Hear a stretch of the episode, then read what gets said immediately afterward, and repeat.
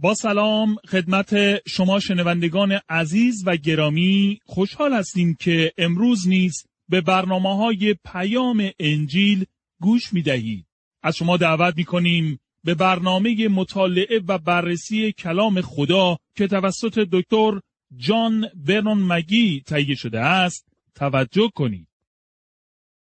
کتاب دوم تیموتائوس فصل یک موضوع اصلی این فصل عبارت است از رنج و زحمت انجیل. مقدمه. در دوم تیموتائوس فصل یک آیه یک می‌خوانیم. از طرف من پولس که طبق درخواست خدا فرستاده عیسی مسیح هستم و مأموریت یافتم که این وعده خدا را در همه جا اعلام کنم که هر که به مسیح ایمان آورد زندگی جاوید خواهد یافت. پولس که طبق خواسته خدا فرستاده عیسی مسیح است. به یاد دارید که پولس در نامه اول تیموتائوس فصل یک آیه یک چنین گفت فرستاده عیسی مسیح طبق حکم نجات دهنده ما خدا و دیدیم که فرامین و احکام خدا خواست خدا را آشکار می کنند. اما تمام خواست خدا نیستند. در اینجا پولس می‌گوید طبق خواست خدا مأموریت یافتم که این وعده خدا را در همه جا اعلام کنم که هر که به مسیح ایمان آورد زندگی جاوید خواهد یافت. چگونه یک وعده را میپذیرید؟ آن را با ایمان قبول می کنید و این تنها راهی است که می توانید زندگی جاوید را به دست آورید. او آن را به عنوان یک هدیه به شما تقدیم می کند. آن را به عنوان یک هدیه میپذیرید چون به هدیه دهنده ایمان می آورید. شما زندگی ابدی را با ایمان آوردن به هدیه دهنده دریافت می کنید. خداوند عیسی مسیح به شما زندگی جاوید می دهد وقتی که به او به عنوان نجات دهنده خود اعتماد می کنید. چون مجازات گناهان شما را پرداخت کرد. او امروز می تواند بهشت آسمانی را بر اساس ایمان و اعتقادتان به او به شما بدهد. بنابراین دوست من وعده زندگی که در عیسی مسیح می باشد این حقیقت را آشکار می کند فقط از طریق عیسی مسیح می توانید به زندگی ابدی در بهشت آسمانی برسید. در دوم تیموتائوس فصل یک آیه دو می‌خوانیم به فرزند عزیزم تیموتائوس از درگاه خدای پدر و خداوندمان عیسی مسیح طالب فیض و رحمت و آرامش برای تو می باشم. پولس با عنوان فرزند عزیزم به تیموتائوس درود میفرستد چون او باعث شادی فراوان پولس رسول بود و سپس ادامه می‌دهد و می‌گوید طالب فیض رحمت و آرامش برای تو می باشم. همانطوری که قبلا در بررسی اول تیموتائوس عنوان کردیم درود پولس در اینجا شامل کلمه رحمت می باشد که آن را در نامه های دیگر پولس مشاهده نمی کنیم. خدا پر از رحمت است وقتی آنچه را که واقعا لیاقت ماست یعنی داوری و محکومیت را به ما نمی‌دهد. پولس به رحمت فراوانی نیاز داشت و ما نیز به رحمت بسیار نیازمندیم. خوشبختانه خدا پر از رحمت است. پولس در اینجا می‌گوید از درگاه خدای پدر و خداوندمان عیسی مسیح و تاکید در اینجا بر روی خداوندی عیسی مسیح می باشد. در نامه دوم تیموتائوس فصل یک آیه سه می‌خوانیم چقدر خدا را برای وجود تو شکر می کنم. هر روز برایت دعا می کنم و بسیاری از شبها تا دیر وقت به خدای خود التماس می کنم که تو را مورد لطف بی پایان خود قرار دهد. او خدای اجداد من و خدای من است و تنها آرزویم در زندگی این است که رضایت او را فراهم سازم. تیموتائوس در فهرست دعای پولس رسول بود. وقتی در آموزشگاه کتاب مقدس تدریس می کردم، همیشه از دانشجویان می‌خواستم که پیدا کنند چه کسانی در فهرست دعای پولس بودند. آنها این کار را از طریق بررسی نامه های پولس انجام می‌دادند و محلهایی را که پولس گفته برای افرادی دعا می کند پیدا می کردند. شما چند واعظ یا کشیش را در فهرست دعای خود دارید؟ امیدوارم که برای کشیش یا خدمتگزار کلیسای خود نیز دعا کنید. در دوم تیموتائوس فصل یک آیه چهار می‌خوانیم نمی‌دانید چقدر مشتاق دیدارت هستم و تا چه حد از دیدن مجدد تو شاد خواهم شد زیرا همیشه عشقهایی را که به هنگام ودا میریختی به یاد دارم کاملا آشکار است که پولس نسبت به تیموتائوس محبت داشت و این آیه به ما می‌گوید که تیموتائوس نیز پولس را دوست می داشت. این واقعیت که پولس دوباره دستگیر شده به زندان افتاده و حتی با خطر مرگ روبرو است واقعا تیموتائوس را تحت تاثیر قرار داد. پولس می‌گوید اشکایی را که هنگام ودا میریختی به یاد میآورم و اگر می توانستم تو را دوباره ببینم بسیار خوشحال می شدم. در دوم تیموتائوس فصل یک آیه پنج می‌خوانیم هیچگاه از یاد نمی‌برم چه ایمان خالصی به خداوند داشتی. درست مانند مادرت افنیک و مادر بزرگت لویز و اطمینان دارم که حالا نیز ایمانت به همان اندازه مستحکم است. پولس یک سابقه یهودی داشت ولی تیموتائوس جوان ظاهرا در یک خانواده مسیحی بزرگ شده بود. من مطمئن هستم که این واقعیت اثر زیادی داشت در اینکه این مرد جوان به عیسی مسیح ایمان آورد. پدر تیموتائوس یونانی بود و نمی‌دانیم که ایماندار بوده است یا نه. دوم تیموتائوس فصل یک آیه شش ادامه می دهد. به همین جهت می‌خواهم یادآوری کنم که آن عطای الهی را که در توست شولور سازی همان عطایی که خدا به هنگام دعا و قرار گرفتن دستهای من بر سر تو در وجود تو قرار داد. دستگذاری شدن تیموتائوس توسط پولس به این معنا بود که تیموتائوس در خدمت پولس شریک شده و همکار اوست. پولس هدیه تعلیم کلام خدا را با او قسمت کرد. به نظر من پولس به این دلیل از تیموتائوس خواست که ردای پولس را همراه بیاورد چون قصد داشت آن را به تیموتائوس بدهد. این مرد جوان به پولس نزدیک بود و وقتی پولس در شهر روم در زندان بود در فیلیپیان فصل آیه 20 درباره تیموتائوس گفت هیچ کس مانند تیموتائوس چنین علاقه خاصی مانند من نسبت به شما ندارد. اینجا مردی بود که می توانست خدمت تعلیمی و پیام رسانی پولس را ادامه دهد و بنابراین پولس او را همکار خود ساخت.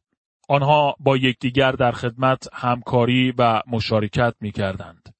اکنون دقت کنید که پولس به تیموتائوس نصیحت می کند که آن عطای الهی را که در توست شعله سازی. نمی‌دانم شاید پولس نگران تیموتائوس در شهر افسوس بود. معبد دیانا در آن شهر قرار داشت و شهر افسوس یکی از مراکز بزرگ گناه در دنیای رومی آن روزگار بود.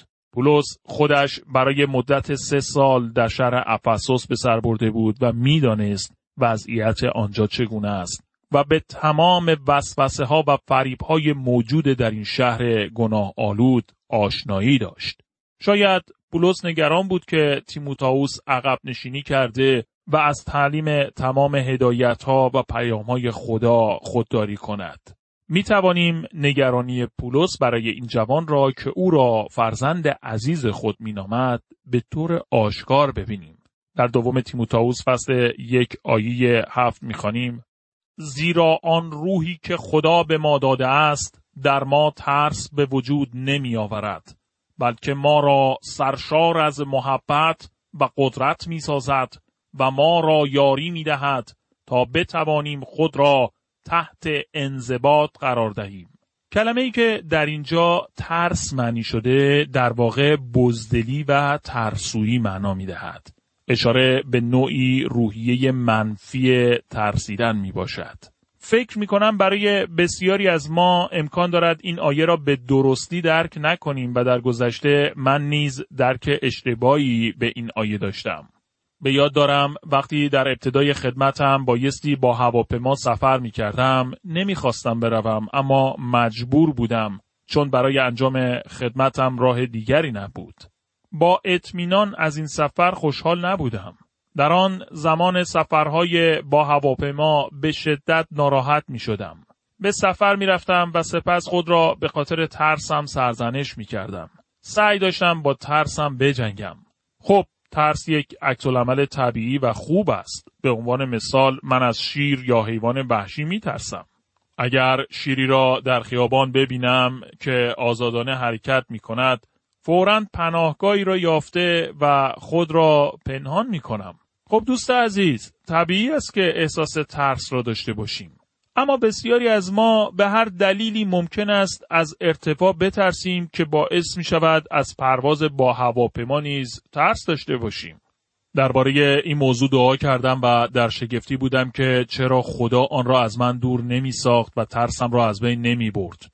چون در اینجا خوانده بودم که آن روحی که خدا به ما داده است در ما ترس به وجود نمی آورد. اما پولس در مورد یک نوع ترس خوب و مفید صحبت نمی کند. بلکه منظور او بزدلی و یا ترسویی است که به یک روحیه منفی اشاره می کند. پولس در واقع می گوید خدا به ما روحیه ترس را نداده بلکه روح قدرت، محبت و انضباط را داده است. یک روح انضباط به معنای داشتن نظم و ترتیب است. به عبارت دیگر خدا قصد نداشت که ضعف و شکست یک معیار یا اصل در زندگی مسیحی باشد. بایستی به جای اینکه برده و اسیر احساسات خود باشیم بتوانیم آنها را تحت انضباط درآورده و بر آنها مسلط باشیم. همه ما تحت احساسات متفاوت قرار می گیریم. و به همین دلیل است که مردم به سازمان هایی که با تصاویر فقیران، گرسنگان یا یتیمان تبلیغات می کنند پول و کمک مالی میفرستند. اما مسیحیان نبایستی تحت احساسات عمل کنند. نباید اجازه دهیم احساسات ما هدایت کننده و صاحب اختیار زندگی ما شوند. بایستی انضباط داشته و بتوانیم احساسات خود را کنترل کنیم. این موضوع چه کاربردی در ارتباط با ترس دارد؟ آیا برای من اشتباه است که از پرواز کردن با هواپیما بترسم؟ نه. برای من اشتباه خواهد بود که به این علت در خانه بمانم.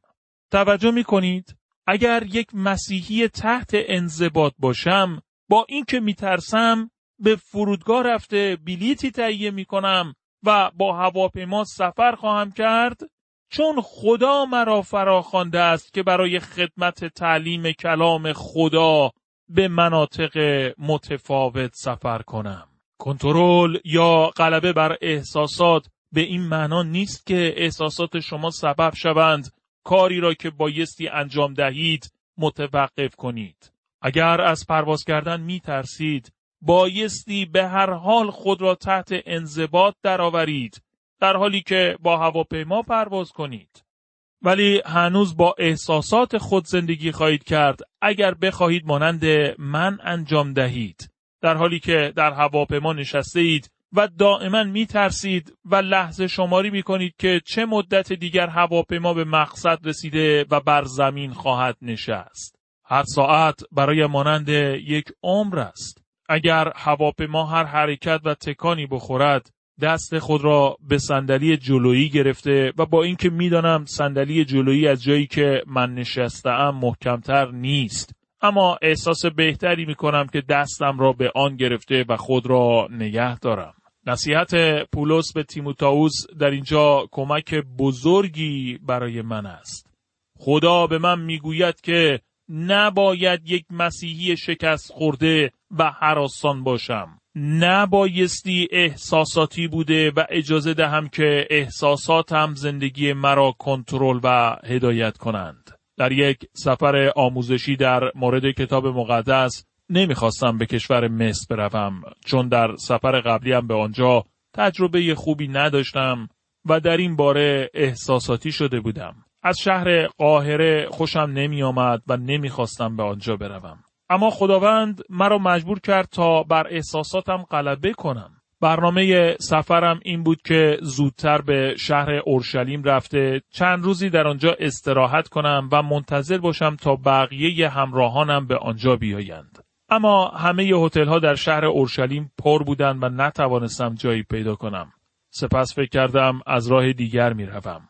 می توانستم در آتن بمانم و بعد در همان پروازی که به شهر اورشلیم می رود به همکارانم ملحق شده و با آنها به اورشلیم بروم. اما حتی یک هتل یا جای خالی نیز در شهر آتن پیدا نکردم.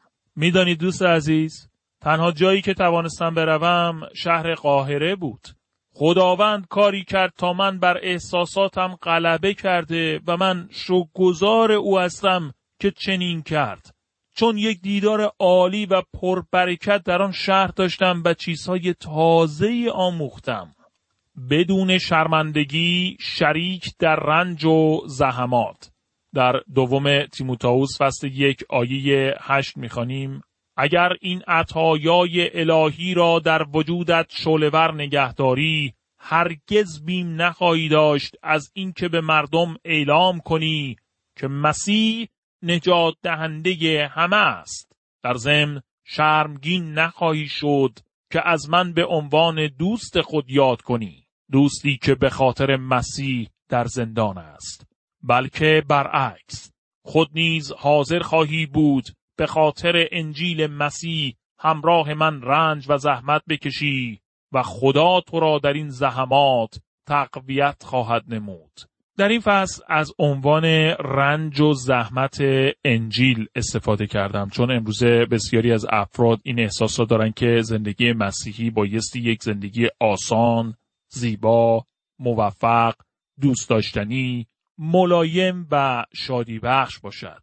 بسیاری از ما فکر می‌کنیم که یک پدر آسمانی مهربان داریم که می‌خواهد همیشه ما را نوازش کرده و به ما همه چیزهای خوشایند را داده و هر سنگی را از مسیر زندگی ما برداشته و نگذارد هیچ اتفاق جدی برای ما بیفتد.